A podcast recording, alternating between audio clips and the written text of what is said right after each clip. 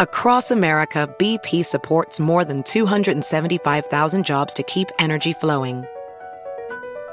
Jobs like building grid scale solar energy in Ohio and producing gas with fewer operational emissions in Texas. It's and, not or. See what doing both means for energy nationwide at bp.com slash investing in America. Is it time to change your approach and switch to Airsupra, albuterol budesonide? Now you can virtually connect with a doctor to discuss your options and see if it's time to make a change. If appropriate, you may even be able to get a prescription for Airsupra the same day. Talk to a doctor today and see if Airsupra is right for you. Visit airsupraconnect.com to connect with a provider.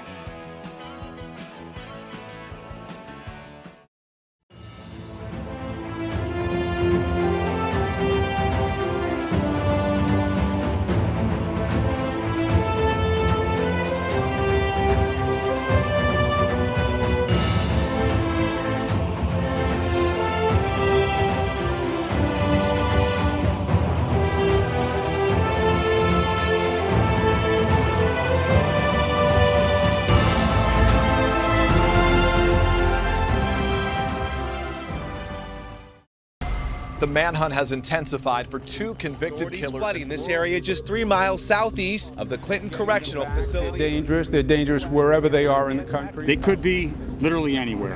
A suspected accomplice in the New York prison break is now under arrest. Joyce Mitchell. Joyce, could you help the person escape? Yeah, you've read that I'm the monster that's involved in all this. An impossible escape from an impenetrable fortress. I never thought in a million years that any inmate would be able to get out of there. There's only three ways out. Either you grow old and die in there, you commit suicide, or you escape. You're not getting out of there without at least help from somebody. But who helped these two killers break free? She's got Mark written all over her. Recruiting Joyce Mitchell was a very, very calculated move. David Sweat is a cold, calculating sociopath who only cares about himself. Richard Matt was a master manipulator. Welcome back to 1001 Heroes, Legends, Histories, and Mysteries podcast. This is your host, John Hagedorn. Welcome to part one of Escape from Dannemora. On June 6, 2015, two convicted murderers broke out of the Clinton Correctional Facility in Dannemora, New York, triggering the most extensive manhunt in that state's history and capturing the national news cycle with what happened to be a sex scandal linking both inmates to a female prison employee who aided them. On a June day in 2015, double murderer Richard Matt and cop killer David Sweat slipped out of their cells through openings they had created in the wall of their cells, followed a network of tunnels and pipes under the 30 foot prison wall, and climbed out of a manhole at midnight to freedom, triggering the largest manhunt in New York State's history. The Clinton Correctional Facility, located in the small upstate New York Adirondack town of Dannemora, is a maximum security prison which has housed the likes of the mafia crime boss Charles Lucky Luciano, the preppy murderer Robert Chambers, David Berkowitz, otherwise known as Son of Sam, who was evaluated there, and rapper Tupac Shakur, among others. David Sweat and Richard Matt, convicted murderers, were both sent to the prison's tailor shops upon entering the Clinton Correctional Facility. In New York prisons, all inmates get some sort of compensation, regardless of whether they work, go to school, or do nothing. It's not much, but they do get paid to go to prison. The pay is enough to buy things within the commissary or through mail order companies outside the walls. They are allowed to receive packages from friends and family as well. The commissaries are tax free, and things are cheaper there than they are outside. All medical and dental needs are covered, and recreational facilities, including basketball courts, soccer fields, baseball diamonds, weightlifting equipment, handball courts, full TV packages, and full libraries, including legal resources, are also available. Honor block housing is also provided, and that's where good inmates are housed. Past records are forgotten. If you're good for a period of time after entering, regardless of your crime, you get assigned to the honor block. which is where Richard Matt and David Sweat were housed. Honor block inmates get extra time out of the cell, and liberal time allowed for telephone and shower privileges. A common joke among correction staff is that the walls are only there to keep the public out. The real story here, I believe, is threefold, consisting of the manhunt, the terror that New York residents had to endure for three weeks, knowing that there were two violent killers on the loose, and the budget restraints, cutbacks, and downsizing which had been imposed upon the New York prison system for years, and which helped to make the escape possible in the first place. Law enforcement, from the policeman on the street to the county sheriff's office to the prisons, requires strong funding. It really should be looked at as a defense budget, because in effect, you're defending the honest citizen's right to live peacefully apart from those who want to commit crimes. The truth is that many of the men and women in this country performing the most heroic duty here in the States day and night are vastly underpaid and overworked law enforcement people whose budgets in some states have been cut back for years. When defunding takes place in law enforcement, things happen. In prisons, gaps appear in the watchfulness. Morale takes a dive. Employees can get friendly with inmates. Resources are lacking. Good workers start seeking early retirement. Supervisors are given mandates to turn in reports telling of how costs can be cut. Instead of using the word layoffs, the word right sizing is attached to job cuts.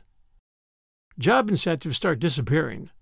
Prisons start disappearing as criminal inmates are set free by the hundreds, even thousands. The closing of prisons is hailed as a success, leaving the public to assume that less crimes are being committed. In truth, the opposite is true. As the laws are being watered down, punishments are reduced, releases and paroles are coming quicker. Bail is being paid by mysterious sources, and more criminals are hitting the streets than ever before. In the prisons, jail terms become shorter, cell searches become fewer and fewer, and escape becomes inevitable. The author of Dannemora, Charles A. Gardner, with 25 years of experience in New York correctional facilities, was to write what happened in the Clinton prison was the predictable result of 20 plus years of cost cutting pressure from the state. Unmentioned when it came time to parcel out the blame was one essential fact. By skimping on resources for so many years, the state had made full compliance with its own directives impossible. At the vertical top of New York State's government, powerful men behind desks found scapegoats among the prison staff. When somebody had to take the fall for conditions inside the prison, those at the top paid no penalty, even though their own decision had made those conditions inevitable. We'll return with the true story behind the 2015 escape from the Clinton Correctional Facility at Dannemora right after these sponsor messages. Hi, everyone. The holiday season is upon us, and I'll be glued to the telly for BritBox on many a night. I've already shared with you the fact that I keep up with Father Brown and Poirot at BritBox. I also check out their new stuff, like the new series Archie, which tells the story of Archie Leach, otherwise known to millions of filmgoers as Cary Grant. This story comes from his daughter Jennifer Grant and ex wife Dyan Cannon. It's a series. The performance of Jason Isaacs, who plays Cary Grant, is top notch. I highly recommend it. You can only find it on my favorite TV, BritBox.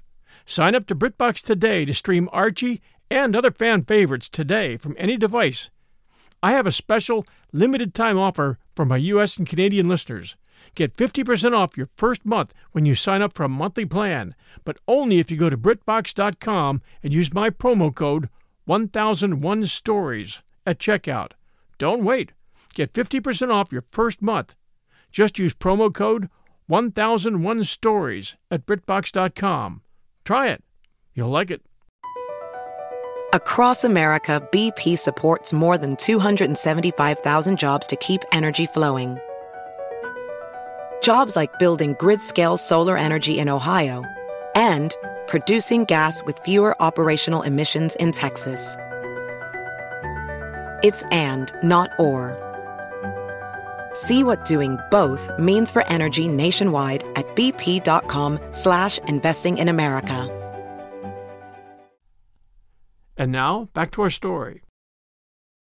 Richard Matt was born and raised in Tonawanda, New York, a suburb of Buffalo, and began receiving foster care along with his brother Robert early in life.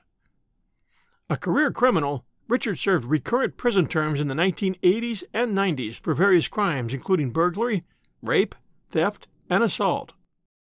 Having first escaped from a group home in his early teens, Matt had a history of escaping from correctional facilities. On December 3, 1997, Matt and an accomplice named Lee Bates kidnapped William Rickerson, Matt's former boss, from his home in North Tonawanda in an attempt to rob him. Matt demanded to know the location of a large sum of money he believed Rickerson possessed. He and Bates drove to Ohio and back for more than 24 hours with Rickerson in the trunk of the car, periodically stopping to open the trunk to beat and torture their victim. Matt eventually killed Rickerson by breaking his neck. That was just before dismembering his body and throwing the parts in a river and escaping to Mexico.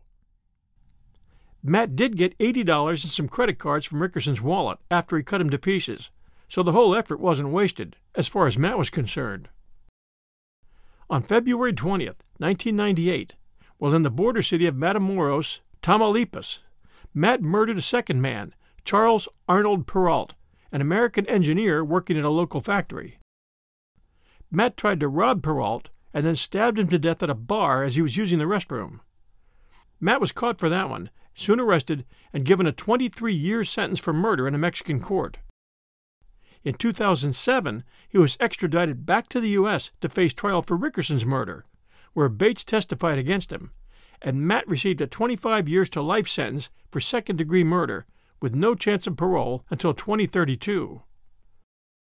Matt was enjoying the extra freedoms that the honor block at Clinton gave him, and in many ways that extra freedom enabled his escape. He especially enjoyed the friendship of fellow cellmate David Sweat. David Sweat was raised in the Binghamton metropolitan area by his single mother, Pamela Sweat, along with his two sisters. Sweat had a troubled childhood characterized by violent tendencies. After being sent to Florida to be raised by an uncle, he stole and wrecked his aunt's car and soon went into foster care. By the time they were in their late teens, Sweat and his cousin Jeffrey A. Nabinger, Jr were sporadically homeless. The two held short lived jobs and became involved in the trade of marijuana. Sweat was known for elaborately planning burglaries he intended to commit with Nabinger, and they were arrested several times in the late 1990s and were sent to prison. In the early morning hours of July 4, 2002, Sweat, Nabinger, and a third accomplice, Sean Duvall, burglarized a fireworks and gun store in Great Bend, Pennsylvania, to steal firearms. Upon returning to New York, they were spotted by Kevin Tarsia, a Broome County Sheriff's deputy, while transferring the stolen firearms in a parking lot in Kirkwood from one vehicle to another. The 22 year old Sweat, pistol in one hand, assault rifle in another, opened fire on Tarsia, hitting him multiple times, before running over him with his souped up Honda Accord. Seeing that Officer Tarsia was still alive after being run over, Nabinger took the officer's 40 caliber Glock and shot Tarsia two more times in the face. The three men were arrested a few days later. During the trial, Sweat and Nabinger both pled guilty to first degree murder and received life without parole to avoid capital punishment. Duvall, who cooperated with authorities, was sentenced to five years in prison plus five years of supervised release. Unlike Matt, Sweat had no prior history of escaping from prison. Today, there is no more capital punishment in New York, it was outlawed in 2004 by an appeals court. Regardless of the crime, New Yorkers in charge don't believe the death penalty should be allowed. Governor Pataki tried to reverse that in 1995, but it was overturned. Actually, the last person to be executed for a crime in New York was Eddie Lee Mays on August 15, 1963, over 50 years ago. Regardless of the heinousness of the crime in terms of numbers of persons killed or the methods used, no one gets the injection or the chair or even a slap on the wrist, literally, in New York. If Sweat had waited two years, he wouldn't have had to plead guilty to first degree murder to avoid capital punishment. He met Richard Matt in the prison tailor shop at Clinton, and the two became bromates, enjoying their honor block privileges. On June 6, 2015, Matt and Sweat were found to be unaccounted for during the 5:30 a.m. morning count having been last seen at the 10:30 p.m. count the previous night. It was reported that an external breach was found on a street approximately 500 feet outside the prison wall. The inmates had tunneled out of the facility. Matt and Sweat had been housed in Honor Block, which we've already said is a privileged housing unit which allowed them access to cooking stations, televisions, wall mounted telephones, showers, and card tables in the cell house at specified intervals during the day. According to news reports, the escapees used tools from contractors to cut their escape tunnel during the nights and returned them to their toolboxes afterwards. The escape was elaborate and has been compared to the escape made in the novella and film by Stephen King called The Shawshank Redemption. Authorities found that the two, Richard Matt and David Sweat, had planned to be picked up by a prison employee, Joyce Mitchell. However, according to a relative, Mitchell developed chest pains and was hospitalized. A second employee, prison guard Gene Palmer, was also charged with aiding the escape. Palmer admitted to investigators that he smuggled tools into the prison and did other favors for Richard Matt in exchange for paintings. Apparently, Richard Matt was quite a painter, and his paintings were popular, popular enough to be objects he could bargain with. At Clinton, Palmer was assigned as an escort officer, meaning he would walk with inmates moving from one part of the prison to another. In this way, he could gather information on them and gain their trust. For a while, he became a valuable source of intel for the prison. But over the years, Palmer got complacent about his job, and the line between corrections officer and inmate got very blurry for him. He stopped frisking inmates. He forgot to make his rats walk through metal detectors. He turned his head once too often. His tips to prison authorities soon became regarded as the disinformation highway. In addition to Palmer, another prison insider whom Matt and Sweat managed to compromise was Joyce Mitchell. She was an industrial training supervisor, 51 years old, with a full figure. Her husband Lyle also worked in one of the prison tailor shops as a supervisor. For inmates, working in the tailor shops was a plum job. Not only was the income good, as prison income went, but the tailor shops are a money maker for the state, which nets about $10 million each year from its prison tailors. Joyce Mitchell was working in the same long building as her husband, but in a different shop. Although she had been trained on ways prisoners would try to get close and manipulate them and coerce them with favors, she still developed a soft spot somehow for killers Matt and Sweat. And they took that to the bank. She became involved neck deep in their plan to escape. Somehow she went a little or a lot too far with herself and by smuggling little things into them, like food and little hacksaw blades, and exposed herself to blackmail. And then they had her at their will. Other employees were reporting that she was getting much too friendly with those two inmates, but somehow the reports were falling on deaf ears. As we just said, Richard Matt was a painter, and his paintings were good enough to trade for contraband. He painted a picture of Joyce Mitchell's son, and she picked up a pair of night glasses for him on eBay. Another painting earned Matt a pair of exercise gloves. These would turn out to be very useful for handling cutting tools. The night glasses would help to guide the two men through the dark tunnels in the bowels of the prison during their escape. Mitchell bought the gloves, and Palmer delivered them. Lyle Mitchell was aware that this stuff was going on, and he tried to warn his wife, he said later, but he never reported any of her actions to an official. Of course, snitching would have gotten him killed, so there was that to consider. Meanwhile, Joyce Mitchell's paramour, Sweat, had been removed from her tailor shop, but Richard Matt quickly took up the slack, promising her that he and Sweat were fond of her and that she should help them. And so she did, smuggling in drill bits to aid in their escape. Somehow the metal detector they passed through wasn't working that time. But the bits didn't work, so she was then asked to get L shaped Allen style bits, and those did the job. Plans changed. The movie Shawshank Redemption provided some new ideas, and a day for the breakout was planned. Matt and Sweat now focused on the tunnels beneath the prison, confident that the catwalk that ran behind the wall to their cells led to tunnels and pipes and eventually a way out through a steam pipe. The catwalk area was known to inmates because sometimes inmates would accompany electricians on their journeys along these catwalks on repair jobs. The cell's rear walls were made of 3 16 inch thick steel plates, which they cut through using hacksaw blades provided by Mitchell. By now, the two men each had their own cell, and the two cells were located next to each other. Since their cells faced the recreation area, the two men used their saws during noisy recreation hours.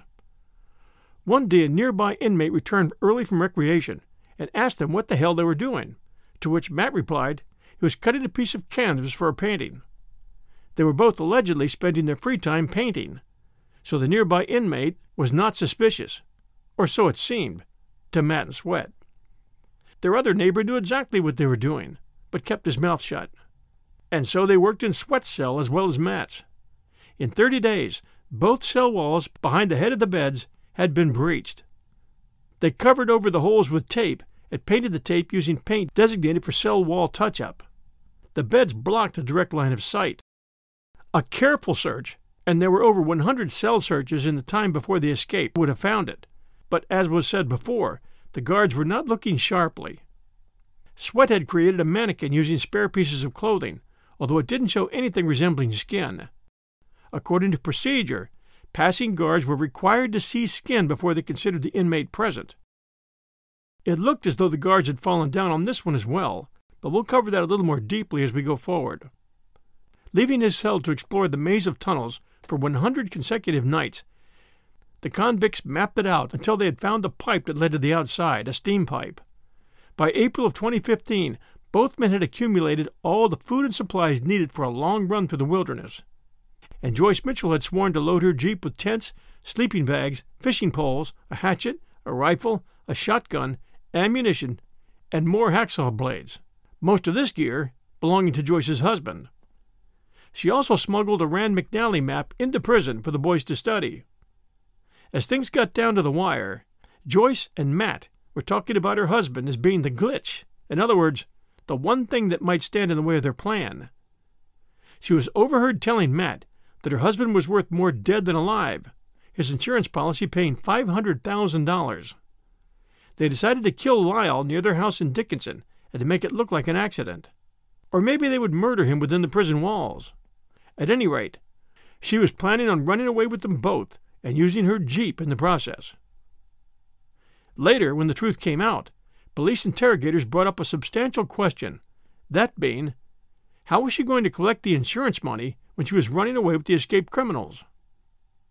Another 15 days of looking for, finding, and hacksawing into the final pipe to freedom took place, and finally, on June 5th, 2015, at midnight, they lifted up a manhole cover on Barker and Bouck Streets, exactly one block from the prison's south wall. This was a familiar sight, as was clearly visible from the windows of Tailor Shop number 3, as was clearly visible from the windows of Tailor Shop number 1. Neither of the two towers in view of this intersection were manned on midnight shifts, thanks to those budget cuts ordered by corrections officers in Albany. The two men closed the cover and retreated down the ladder and back through the pipes and the back catwalk to their cells, with high hopes for escape the next day. Upon returning to his cell, Sweat wrote his last of many love notes to Joyce Mitchell, telling her that tonight's the night, and included her instructions, which included giving her husband a poison pill. She was to pack all the gear they needed into her Jeep and drive to Dannemora, arriving at the intersection of Barker and Bouck at midnight, then wait with the engine running. He told her to have the headlights off and be standing outside a car talking on her cell phone to avoid drawing attention to herself. During the following day, Matt delivered Sweat's note to Joyce, attempting some conversation, but the new supervisor, who was now suspicious of Joyce, broke it up. At 9:45 p.m., Matt and Sweat packed their bags. Those bags consisting of a fabric guitar case for Sweat and a backpack for Matt, mostly packed with trail snacks. At 11 p.m., a search was made by flashlight, showing both men in their beds. After the search, they both removed the tape from the holes and slipped out. They arrived at the manhole at 11:45 p.m., ahead of schedule, and they waited 15 long minutes for Joyce's jeep. The two convicts were free. At the end of her workday, Joyce and her husband Lyle left the prison and drove back toward their home in Dickinson Center, stopping at the King's Walk restaurant for dinner on Route 11. Directly across from that restaurant is a New York State Police substation. All it would have taken was a drive across the street to inform the police that an escape would be taking place in just a few hours. But she neither did anything or said anything. This was apparently eating her up inside, and by the time they got home, she was having a panic attack, which included chest pains and a flushed face. She laid down for a nap, and when she woke up at 9 p.m., the pain in her chest still hadn't gone away, so Lyle drove her to a nearby medical center in Malone, and shortly after midnight, while the two inmates waited near the intersection outside the prison, she was being checked into the Alice Hyde Medical Center for observation overnight. Satisfied that his wife was safe, Lyle drove home to tend to their dogs and go to bed. They had no idea that two convicted criminals were free due to his wife, and planning on eliminating him at home, because that was the latest plan. When midnight arrived, Sweat and Matt climbed out, leaving this note behind. You left me no choice but to grow old and die in here. I had to do something. There were more homes around this intersection than they had recalled, and one glaring streetlight. They stood away from the glare of the streetlight, dressed in t shirts and prison issue green pants, Sweat carrying a guitar case to look innocent, and Matt wearing a backpack. Within minutes, a local resident, Leslie Lewis III, the young stepson of a prison employee who lived right at the corner, was arriving back home from a date. He got out of his girlfriend's car and, seeing someone moving in the shadows behind his house, shouted, Hey!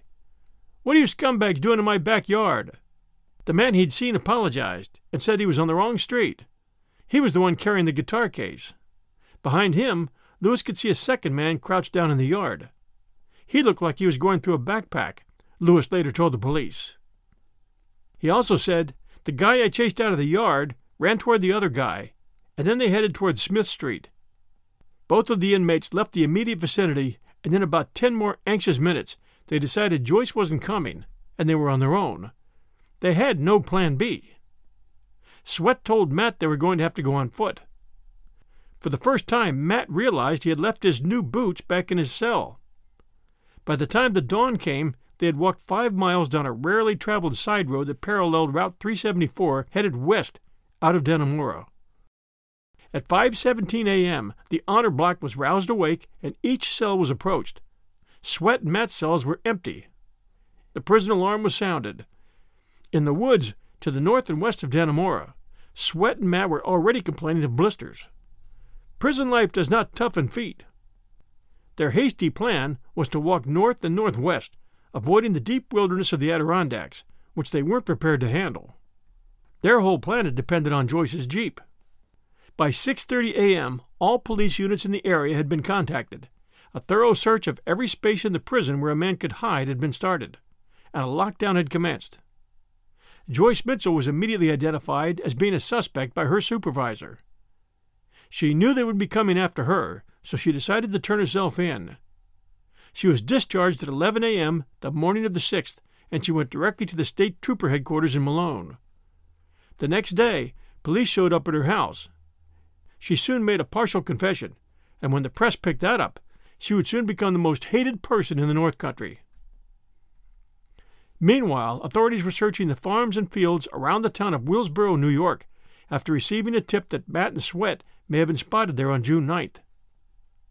When the escape was discovered, prison officials called on the state police for help, and corrections officers immediately set up roadblocks and sent out patrols covering Dannemora, which was considered ground zero.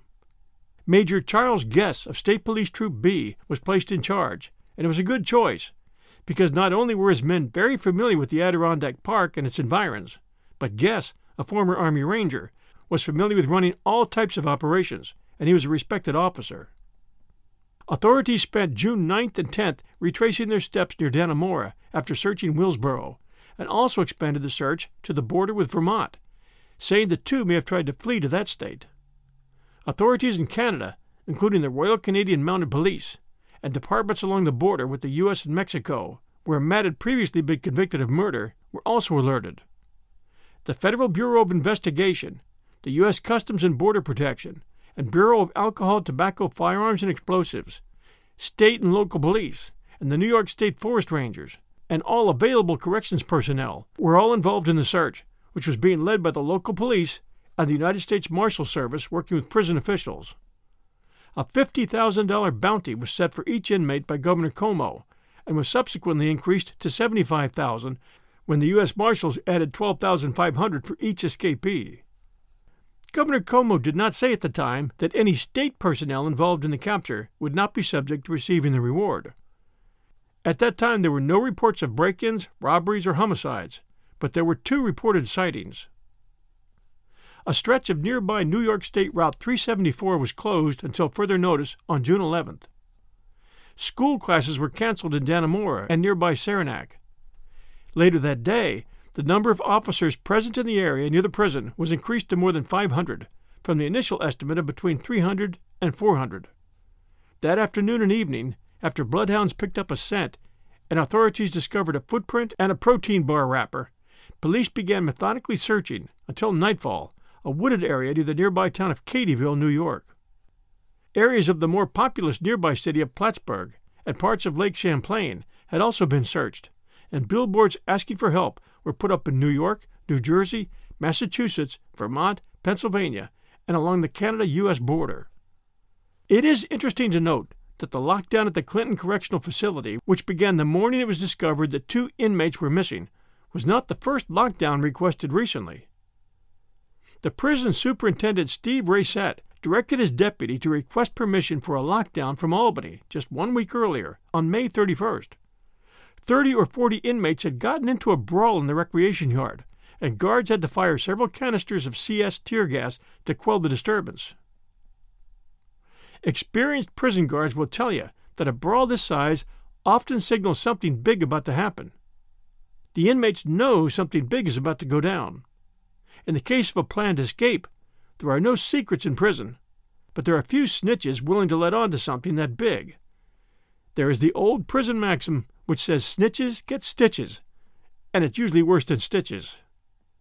That fight may well have been the inmate's way of signaling that the escape was about to happen. The theory here is that a large enough prison brawl would trigger a lockdown, and in that case, a close and thorough check of every cell would take place. The hopeful escapees would be caught, and the prison inmates would not have to suffer the consequences of a prison escape, and there would be consequences affecting their many freedoms inside. But Albany turned down his request for a lockdown. Albany usually made decisions based on two criteria. One, is this action fair to the inmates? And two, will it cost money? Lockdowns would surely have been viewed by Albany as unfair, and they definitely cost more because they required more resources and man hours. Meanwhile, families in Clinton County and surrounding were bracing up, making sure security lights were working on their properties, keeping guns close at hand, and knowing that their children were either safe in school or playing inside. Within days, roadblocks and house checks were common, so coming and going anywhere was a slow process. Mugshots of the two criminals had been posted everywhere and were seen constantly on TV and the internet. Somehow the term Clinton Strong evolved, which served the community in saying, We know this isn't easy, but we're all going to survive it together. And in the days to come, residents in a number of counties undergoing searches were handing out everything from hot coffee to warm socks to the searchers at their command posts were discovered missing from their maximum security prison cells during a bed check around 5:30 this morning, prompting a manhunt and a ripple of concern for people's safety across the state. Sweat was found guilty of killing a Broome County sheriff. Matt was convicted for beating a man to death. Now authorities are concerned what they might do while on the loose. If he killed a police officer once, um, I don't think he would think twice to do it again. Law enforcement agencies across the state are on the lookout. Bus terminals and the Albany airport are on heightened alert. Sheriff Apple says neighborhoods should be too. We want everybody to be on your toes, keep your cars locked, keep your doors locked, pay attention to what's going on in your community. Police are also questioning an employee at the prison where the inmates escaped, but aren't revealing what she's told them. Jessica Layton continues our coverage live from Dannemora tonight. And just we understand there's been some police activity there this evening. What's going on? Jim, in the last hour, police have had the woods surrounded just a couple of miles from here. Let's show you what we saw just a few minutes ago. It's raining, foggy, and pitch black, but there has been a chopper flying around, circling that area, and right now several roads are blocked off. We also saw officers lined up, circling the perimeter with their guns. Now, all this action might turn out to be nothing, but we have been here all week, and I can tell you the intensity we saw just now, well, we haven't witnessed anything else like that at night since we got here. State police tonight say they are following up on at least 500 leads. One of them is the tip that these guys may have tried to take off for Vermont, about 22 miles from here. Welcome back, everyone, to 1001 Heroes, Legends, Histories, and Mysteries podcast. This is your host, John Hagedorn, and it's great to have you with us today for this recent history, The Escape from Dannemora. As we begin part two of Escape from Dannemora, Richard Matt and David Sweat are on the run in the wooded area somewhere outside of Dannemora, New York, with at least 1,500 law enforcement personnel searching for them. The leads have been pouring in, but at this early stage in the search, none are panning out. Here we bring you into our story. Meanwhile, Sweat and Matt totally out of their element, headed west. Joyce Mitchell's home may not have been their target, but as fate would have it, that was the direction they were headed toward. Revenge and car might have been the motive there, but they had to stay off the road due to the constant presence of police cars, and the terrain was very difficult to walk through. Sweat's guitar case was scratched and soggy from the rainy, cold weather, and Matt's backpack was suffering the same fate. The two were footsore by day two, loaded with blisters, while their bodies were being eaten alive by bugs. There was a constant cloud cover, so they couldn't get a fix on direction, and they didn't have a compass. That was one of the things Joyce was supposed to have been bringing. They were now in pretty wild country and coming across vacant hunting cabins and tree stands. The tree stands provided them sleeping space, although it was cold and rainy. When they could, they broke into empty cabins for food, supplies, and liquor, especially liquor. Matt had suddenly acquired a thirst for any kind of liquor, and was polishing off every bottle he could find. This action, as well as others on Matt's part, convinced Sweat that the sooner he could part company with Matt, the better. On June 13th, the search included helicopters, all terrain vehicles, and search dogs. However, bad weather conditions, including rain, hampered search efforts, especially the dogs. On June 20th, a retired corrections officer named John Stockwell, named Stumpy, loaded up his Labrador retriever and his favorite sidearm into his pickup and told his wife Nancy he was going to check up on their hunting camp in the Adirondack Park, which they called Twisted Horn. As he left his home in Lyon Mountain, which is just about an hour due west of Dannemora, Stumpy made a promise to his wife that they would enjoy their soon to come 28th anniversary by going to a casino.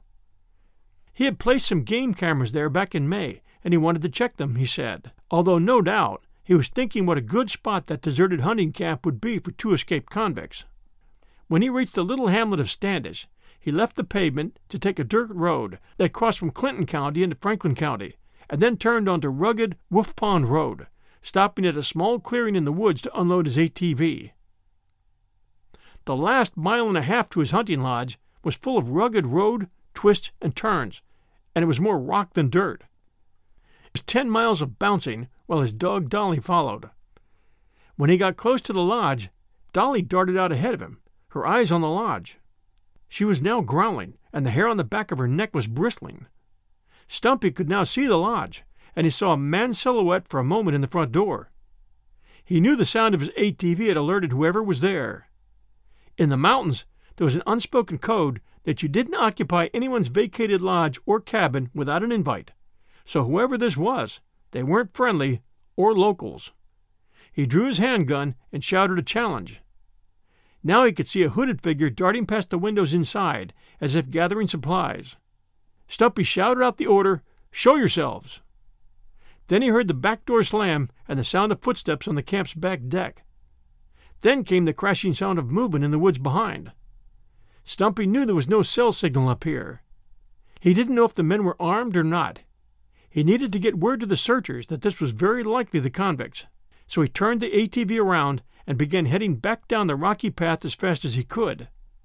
When the thought hit him that he'd left Dolly behind, he paused a few seconds, and then there she was. She had caught up with him. By growling that warning, his Labrador may well have saved his life, and he knew it. Once back on Wolf Pond Road, he turned west, which was the path to the closest civilization. At the Bryant Siding Road, he finally got a cell signal and he punched 911 in and quickly identified himself. He described his remote location and began explaining his encounter when the phone died. Soon after that, the phone rang at his home residence and Nancy answered. All she could get out of the conversation was that her husband had called 911 and he had spotted what he believed were the escaped convicts. That was all. She had no idea if he was okay, if the convicts had caught up with him, or if he was following them. All she could do was worry. She then called 911 and did the best she could to give them his location, which was very remote. Minutes later, there was a line of police cars racing past her house on their way to the hunting camp. Now all she could do was wait. John Stockton was waiting for the police to arrive. They allowed him the use of their phones to contact his wife and tell her he was okay. Then the team proceeded by truck until the trucks could go no further. Then they went on foot to the camp. A search of the camp turned up evidence, and within 24 hours, the report from the DNA came back that yes, the escapees had been there, and now they could be tracked using dogs. Soon, owners of other camps began to report that their facilities had been broken into. The police and searchers now had a trail and a direction, and the net was closing in. The reward money brought in lots of leads, over 3,000 of them, all but a few turning out worthless. It also brought bounty hunters, including Duane Chapman, known as Dog the Bounty Hunter on cable TV. Of course, he got his on camera time, saying he'd been collecting his own leads and he was running them down. A psychic from Texas said that Matt and Sweat had separated that Joyce Mitchell knew more than she was telling, and that one of the escapees was heading for the mountains. One bounty hunter dressed in full tactical gear tried to blend in with the others in a secure command post so that he could get an update on the hunt, but was quickly found out and arrested. The searchers had no sense of humor remaining for self serving loners. These men had been hunting day and night for weeks in bad weather, through heavily forested areas, barns, deserted buildings, and deserted hunting and fishing camps never knowing when they might get shot by a cornered killer. Their patience was exhausted. Sweat and Matt were on the run again. Sweat was wearing a pair of boots he'd found at Twisted Horn, which was Stumpy's camp. Matt's backpack was coming apart, and as he tried to run through the woods, items were tumbling out from the torn seams. Matt had wanted to kill the guy on the ATV, but Sweat had talked him out of it. They'd seen him draw his handgun. When they heard Stockton revving his ATV engine, they figured he was chasing them. They had no way of knowing he was headed in the opposite direction to call it in. They ran wildly into the thickets woods they encountered. Heavy rains and cold nights were slowing their progress and slowing them down physically. The liquor had gotten to Matt, and he was in the worst shape of the two. He wanted to sleep half the day. They found one camp, that camp known as the Champagny Camp, where they stopped for a night. Matt and Sweat also found 20 gauge shells for the empty shotgun they'd been carrying, and they had a topographical map they'd stolen from Twisted Horn. On County Route 41, a few miles from the Canadian border, they found another hunting camp, and while there, sawed off the long barrel of the 20 gauge, making it easier to carry through heavy woods. Police cars were patrolling the roads. As they slogged through the brush and the woods and the swamps, they could see police cars patrolling the roads. By this time, Matt was mumbling that he was ready to die, and he wanted to take as many men with him as he could. By this time, hundreds of CERT officers, and these were men of the Corrections Emergency Response Teams, were relentlessly walking the woods and fields in long lines trying to flush out the escapees. These CERT officers lacked much of the body armor that other search counterparts had, and for them, it was just another story of the local guys on strict budgets getting sent out to do the grunt work. All in long lines and wearing white rain slickers, they made easy targets for armed felons. In truth, most of them were probably glad to get the chance to catch these convicts who posed a legitimate danger to their families back home and to the community. On Friday, June 26th, it was some off duty prison corrections employees who got involved in the first close hunt. Bob Willett, Jr., a 32 year old corrections officer, had been checking his family's hunting camp just outside of Malone daily when he was off the clock. He had been following the reports of the search, and knew that Sweat and Matt had to be close to where his camp, which he called Camp Humbug. On this day, he opened the door of his camp and quickly noticed the sweet scent of alcohol filling the room. He spotted an open bottle of Seagram's grape flavored gin on the counter. It was half empty, and some liquid had been spilled on the counter. He hadn't seen that yesterday when he'd come by. Checking the rest of the cabin, he found nothing else out of place.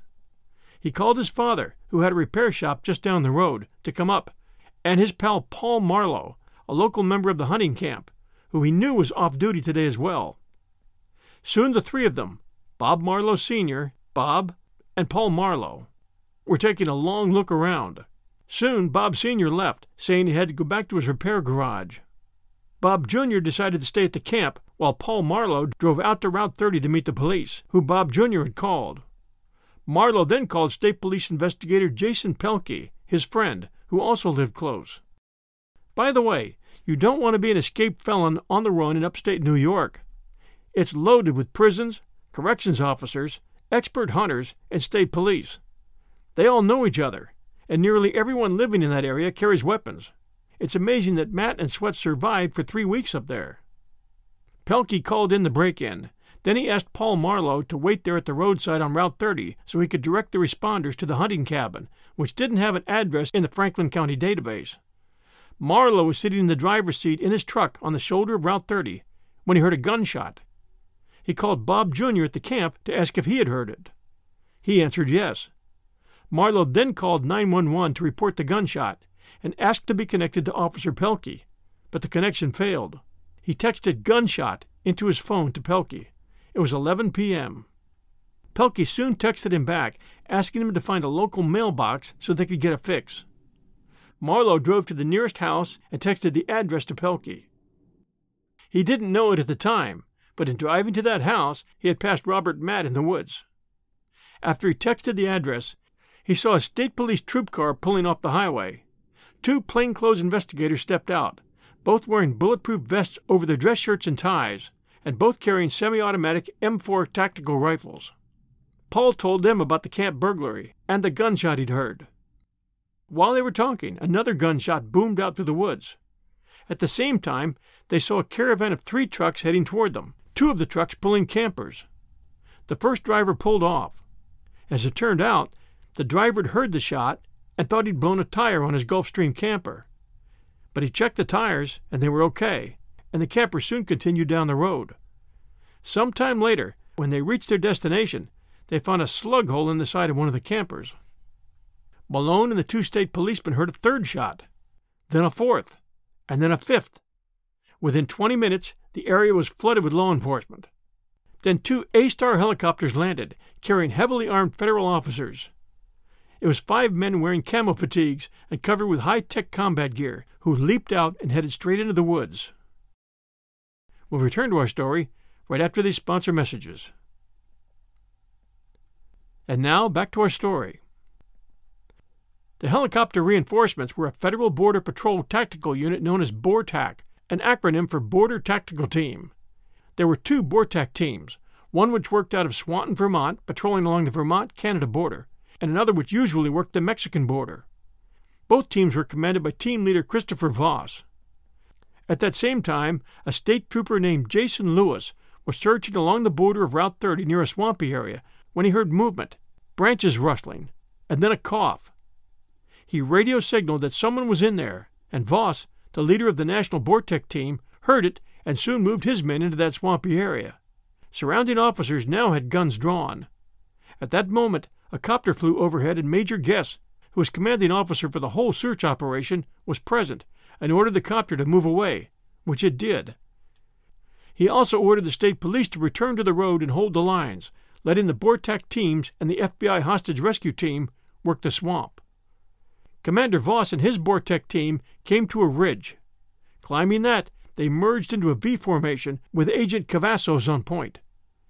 Near the top, Cavazos dropped to his knees and assumed an offensive position. Leveling his rifle, he whispered, just loud enough for the men on both sides for him to hear, I got one. Voss was to his immediate right. What do you have? he said. Cavazos called out loud, Friendlies? There was no answer. Then let me see your hands. Still no response. He repeated the same, twice. All five men were now leveling their rifles, searching for the potential threat. Voss then moved quietly ahead to flank Cavazos for a movement forward. Voss would later say, As I rounded to my left, I saw a log on the ground in front of Eric. There was a man lying prone against it, a man who at that time Cavazos could no longer see from his angle. But Voss's sharp eyes made out a head, eyes, nose, and mouth visible through a pile of leaves and brush. Voss took aim with his M4, which was set on single fire. The gun's high tech LED and laser sights fixed on the target's face. Voss was an Army Ranger with hostage rescue training. He'd been involved in the rescue of Iraq POW Jessica Lynch. He was now facing a high value target, and the probable action was to somehow take him alive. But in that same split second that he saw the head and face, he also saw the barrel of a gun aimed squarely at him from 15 yards away. Cavazos was only 10 yards away. Voss had no other option than to fire three times, the shots coming so fast they sounded like one. The words shots fired echoed through all the police radios in the few seconds following. Voss had hit his target. Matt's head was a gory mess, having been hit twice. A third bullet had hit his shoulder. Voss ordered Cavazos and the others to move up. Then Voss pulled the sawed off 20 gauge from the dead man's hands. Cavazos rolled the body aside to check for other weapons, but there were none.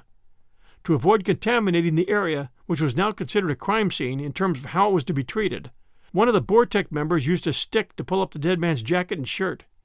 He was covered with prison tats. The BORTAC team knew that Matt had a Mexico Forever tattoo on his back. Once that was confirmed, they knew they had Richard Matt. One down, one to go. Maybe a coincidence, maybe not, but they were only 12 miles from Joyce Mitchell's front door. And the two escapees had a map. It was never proven, but Matt's destination was likely their house, so he could get revenge for Mitchell abandoning them in Dannemora and get a vehicle. The hunt for the cop killer's sweat continued with intensity now, as tracking dogs, the Swanton BORTAC, the National BORTAC, and the FBI HRT team spent dangerous hours searching the rugged and wet terrain within 20 miles of where Matt had been killed. That was a lot of terrain. Meanwhile, hundreds of federal, state, county, and local law officers joined in forming a perimeter through which no one was going to escape. Back in Malone, at the police HQ, which, as you might remember, was the station across the street from where Joyce Mitchell and her husband had dined on their last trip home together, the state police superintendent Joseph D'Amico took the time to congratulate all the citizens and state employees who had thus far provided support and understanding for the whole undertaking. The night after Richard Matt was shot, spotlights mounted on generator driven power towers just north of Malone Village were lit up, having been activated by movement. Sweat had holed up in a deer stand in the middle of a swamp that Friday night. The next morning, Sweat was moving north. His objective? To reach the Canadian border. But first he had to wade through soggy ditches and stretches of marsh in the cold morning air. Then he had to wade across the Salmon River. He had turned east, not north, and didn't know it, as the sky was thick with clouds and the sun was invisible. He was now in Burke, New York, six miles from the Canadian border. He was now in farm country, and travel was getting easier. By Sunday morning, the border was three miles away, although he didn't know it. He knew the pursuit was on and was now moving during the daytime. He could hear dogs barking, and he knew he was being tracked. He still had the pepper that Joyce Mitchell had provided, so he removed his raincoat and doused his shoes and legs with pepper, hoping that would work. His boots and legs were soaked, and the ground was wet, and there was very little chance the use of pepper had helped him at all. June 28th was the third Sunday of the search. David Sweat needed to cross a road, but before he did, he timed the passing of patrol cars until he was sure he could cross the road and make it through a field without being seen until he reached the cover of the trees. New York State Police Sergeant Jay Cook, a 47 year old veteran who had served as a gunnery range instructor, was in charge of a roving detail of state police assigned to that area near the town of Burke. Sweat finally made his move across the road and was walking through a field of alfalfa as Sergeant Cook rounded the corner in his car. Cook saw a figure walking north through the field. He couldn't tell at first if it was a man or a woman. The person was dressed in camouflage walking along the edge of a hedgerow on Coveytown Road's left side. He was quickly approaching a wall of thick underbrush under mature trees, which would have provided him cover. Cook braked to a stop and yelled, Stop! The person turned and waved his cap. No, no, I'm good, he said. But Cook got a look at his face, and he realized it was sweat. He jumped out of the car, leaving the door open and the motor running. It took him just a moment to cross a bramble filled ditch and enter the field. Then, shouting as he ran, he yelled again, Stop, or I'll shoot! Sweat was very close to the tree line, and he began to run. Cook drew his Glock 45 and assumed a shooting stance. He fired once, hitting Sweat, who stumbled, but got up and ran again. Cook fired again, and this time Sweat fell to the ground. At the range of 75 yards, three quarters the length of a football field, Cook had fired twice and hit his target solidly twice. Cook then cautiously encircled his downed man, positioning himself between Sweat and the tree line. Sweat had been lung shot, and blood was coming from his mouth. The second bullet had hit his shoulder. The extra knockdown power of a 45 had come in handy at that range. Cook called it in. Shots fired, suspect shot. Then he asked for an ambulance. Troopers soon arrived, and Sweat was searched, a search which turned up an empty knife sheath, $36 in currency, and a Ziploc bag with pepper in it. In the coming days, Sweat survived his wounds, and then gave up his story, making himself look like the genius and mastermind of the escape, and explaining how he and Matt had turned Joyce Mitchell and Palmer, both of whom were going to be serving jail time. The hunt for the killers was the largest search of its type ever made in New York. Within hours of Sweat's capture, Governor Cuomo returned to Malone for another press conference, this time wearing a beaming smile as he announced the capture of Mr. Sweat. A state investigation was later held which concluded that the escape could never have happened without executive management's failure to correct serious security problems. Every failure was reported, with never a reference to the fact that many of those failures were due to budget cuts as well as decisions from Albany, such as the one not to allow a lockdown the week before the escape, which would certainly have resulted in the discovery of the escape holes in the convict cells. Albany remained blameless, which was the unannounced purpose of the report in the first place. The goal was to identify the most likely prison officials on whose shoulders the failures rested and then fire them. Then spend time interrogating, firing, or retraining prison workers.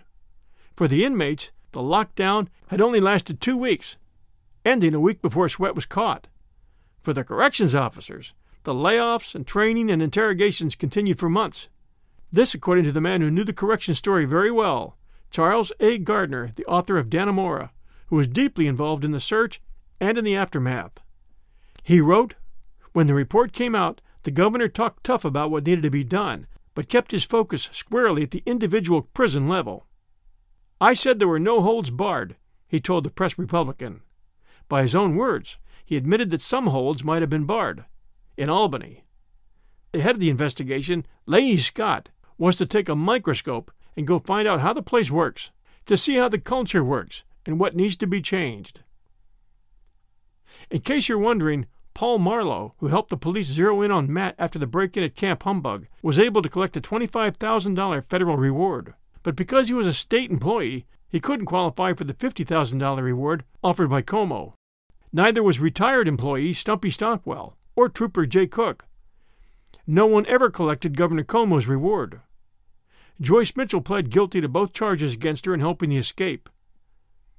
You did terrible things, the judge told her. The state incurred millions of dollars in expense.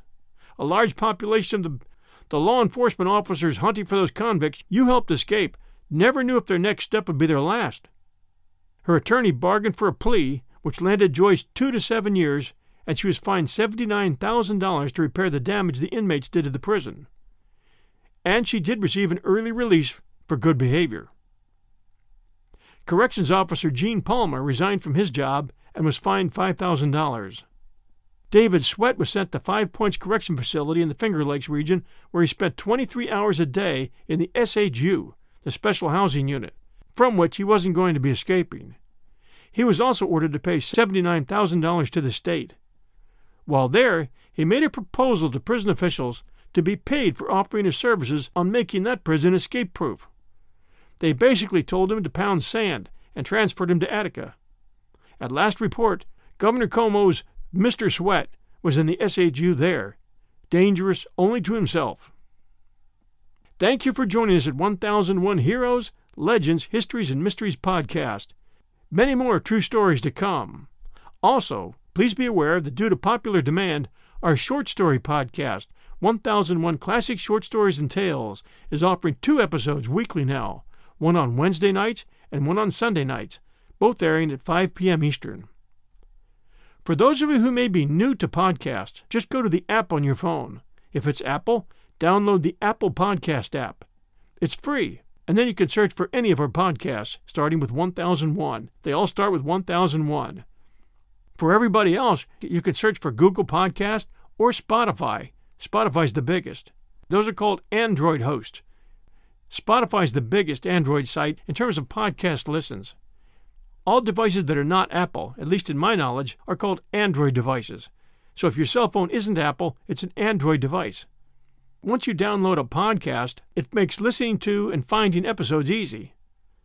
Apple is neat because once you subscribe to a podcast, they'll send you a notice that the next episode is now available. Most of our reviews come from Apple. Number one, because it offers reviews, and number two, because it's most listened to by far. It still handles about 50% of all the podcast listens. All the others just have slices of that pie. As you know, we really appreciate reviews, and we appreciate your sharing our show and helping new listeners subscribe. Because I cover a lot of history, older folks really enjoy both literature and history as heard on our 1001 shows. So if you have older relatives, help them connect. They'll thank you for it, and listening together can bring upon some really good conversations and facts about their lives you didn't know. I know this because some listeners have told me exactly that. This is your host, John Hagedorn. Thanks for joining us here at 1001 Heroes, Legends, Histories, and Mysteries podcast. Stay safe out there, and we'll be back before you know it.